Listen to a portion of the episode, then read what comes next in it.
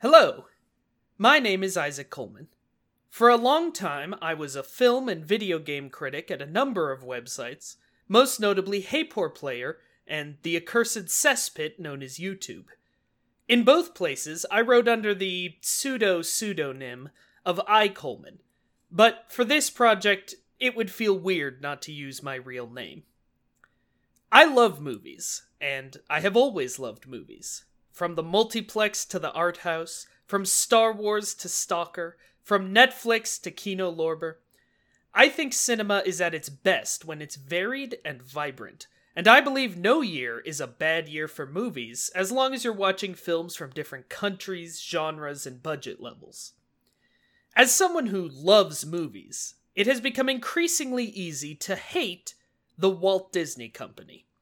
They are actively engaged in limiting access to older films, limiting competition, overturning laws that prevent studios from owning their own theaters, removing creatives from their supposedly creative pipeline, and even replacing their own great works with unwatchable, watered down remakes. They have become a monopoly, and are acting as monopolies do, against the interests of people like you and me. And that's before we get into the really bad stuff. For a lot of people I talk to and have talked to in criticism, especially in academia, it's easy to write Disney off entirely as an evil, soulless corporation that has done more harm than good in the world. And that may be true, but I've never been able to feel that way. And last year, I was finally able to articulate to someone why that is. It's because I was raised in a Disney home. My parents, grandparents, great grandparents, and myself both loved and love Disney cartoons. We love going to Disney parks where we've made some of our fondest memories.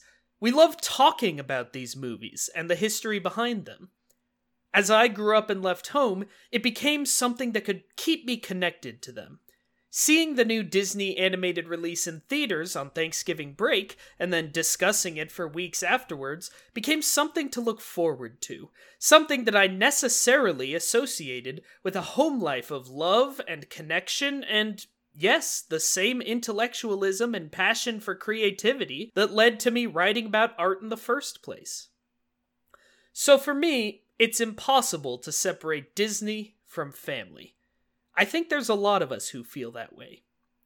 The history of Disney is the history of America in the 20th and 21st centuries. You can't talk about it without talking about war, capitalism, art, commerce, international and domestic politics, racism, sexism, death. And the critic in me wants to talk about all of those things. But I feel like I'd only be telling half the story. I would be doing a disservice to what these movies mean to me if I left out all the love I associate with them. Which is where you come in. Hi, Mom. Hi, Isaac. How are you doing today? I'm doing good. I'm really excited that we're going to be doing this podcast together. Mom, do you want to talk a little bit about your relationship with Disney movies? Well, as you say, both my parents and grandparents were into Disney. So I also grew up in a Disney loving household. I can't say I've watched the movies as long as I can remember because we didn't actually own a TV when I was young, but I had the records, I had the books, and then, of course, once we did get a TV and a VCR, I watched the movies over and over and over as well. For me, it also has been a part of my family, and we used to not just go to the parks, we would dress up in our Disney t shirts and stuff just to go to the Disney store. That's how passionate of a Disney family we are. I, I think it says something about these movies that you would all feel that way about them, you know? And the fact that they appeal for so many generations. You know, it's not that you can only watch them as a child and when you get older, you're like, oh, they were only good for kids. People can enjoy them throughout their whole life, as my grandparents did. So we're doing a podcast. It's called Me, Mom, and the Mouse. What we're going to do is watch every single film in the Disney animated canon and talk about them together for about 90 minutes once a week. Because the show is so much about family, we're trying to make it family friendly, so there's no cursing, there's no talking about anything that would get you a PG 13 rating. We hope this is a podcast that parents can maybe listen to with their kids if they want.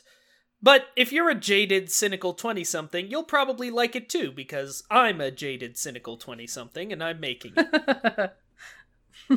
so, the way we're defining the Disney animated canon, these are the feature length films produced by the Walt Disney Animation Studios. So, not Pixar or Disney Toons or Blue Sky, just Walt Disney Animation Studios. And we're going to go ahead and list those for you here so that you know what to expect. When we say feature films, it had to get a theatrical release. Correct. So we're going to start with the golden era. These are the original classics, and they start in 1937 with Snow White and the Seven Dwarfs, then 1940s Pinocchio, 1940s Fantasia, 1941's Dumbo, and 1942's Bambi. Then that's followed by the wartime era, which are collections of shorts that were made during the Second World War, starting with 1942's Saludos Amigos, 1944's The Three Caballeros, 1946's Make Mine Music, 1947's Fun and Fancy Free, 1948's Melody Time, and 1949's The Adventures of Ichabod and Mr. Toad. The war ends and Disney goes back to making longer films in what is called the Silver Era. These are also considered classics. Some people would argue they're better than the Golden Era, and these are 1950's Cinderella, 1951's Alice in Wonderland, 1953's Peter Pan, 1955's Lady and the Tramp, 1959's Sleeping Beauty, 1961's 101 Dalmatians, 1963's Sword in the Stone, and 1967's The Jungle Book. These are then followed by the Bronze Era. This is uh, after Walt's death in 1967. Sometimes this is called the Garbage Era. I don't think that's fair. I don't know that that's fair either. I didn't make up these names. These are what like Disney historians refer to these as. Anyway, so in the Bronze Era, we have 1970s The Aristocats, 1973's Robin Hood, 1977's The Many Adventures of Winnie the Pooh, 1977's The Rescuers, 1981's The Fox and the Hound, 1985's The Black Cauldron, 1986 The Great Mouse Detective, 1988's Oliver and Company. Then there's the Renaissance era, which is when uh, a bunch of movies people really like come out, big hits, also seen as classics now, very popular, such as 1989's The Little Mermaid, 1990's Rescuers Down Under, 1991's Beauty and the Beast, 1992's Aladdin, 1994's The Lion King, 1995's Pocahontas, 1996's Hunchback of Notre Dame, 1997's Hercules, and 1998's Mulan. Then follows the experimental era when the Disney company was playing around with some different techniques like computer animation. And we're going to begin it with 1999's Tarzan. A lot of Disney historians do not start the experimental era here. I argue this is absolutely the beginning of the experimental era, and we'll talk about it in that episode. Followed by 2000's Fantasia 2000. and 2000's Dinosaur, and 2000's The Emperor's New Groove. Let me double check that that's right. then in 2001, Atlantis the Lost Empire.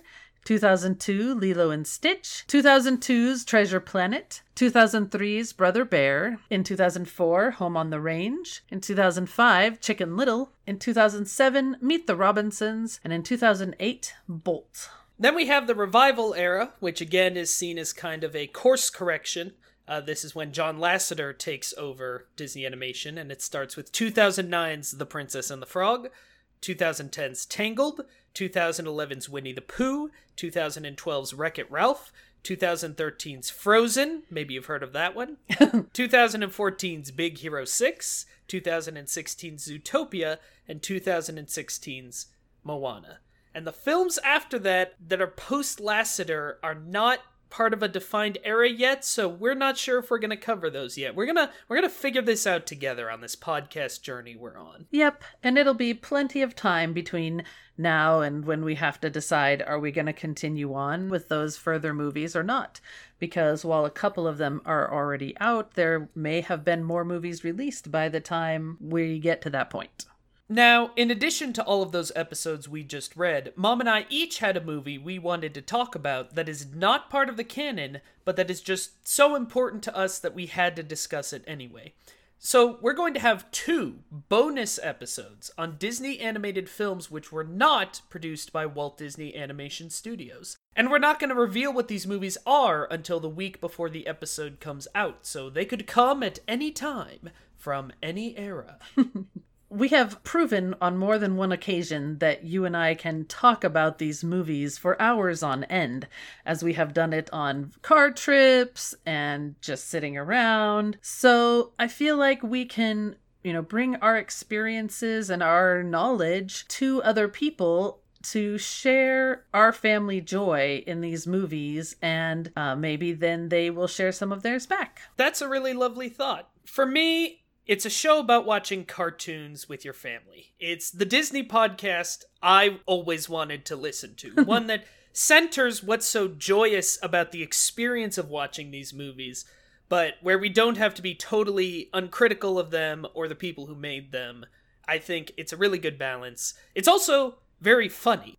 Yeah, I'm also looking forward to watching them all in order and seeing if that, you know, brings out any different thoughts or ideas about them because I've never done that. So, we hope you will join us on this journey through one of the most important filmographies of all time. But until then, I'm me. I'm Mom. And it all started with a mouse.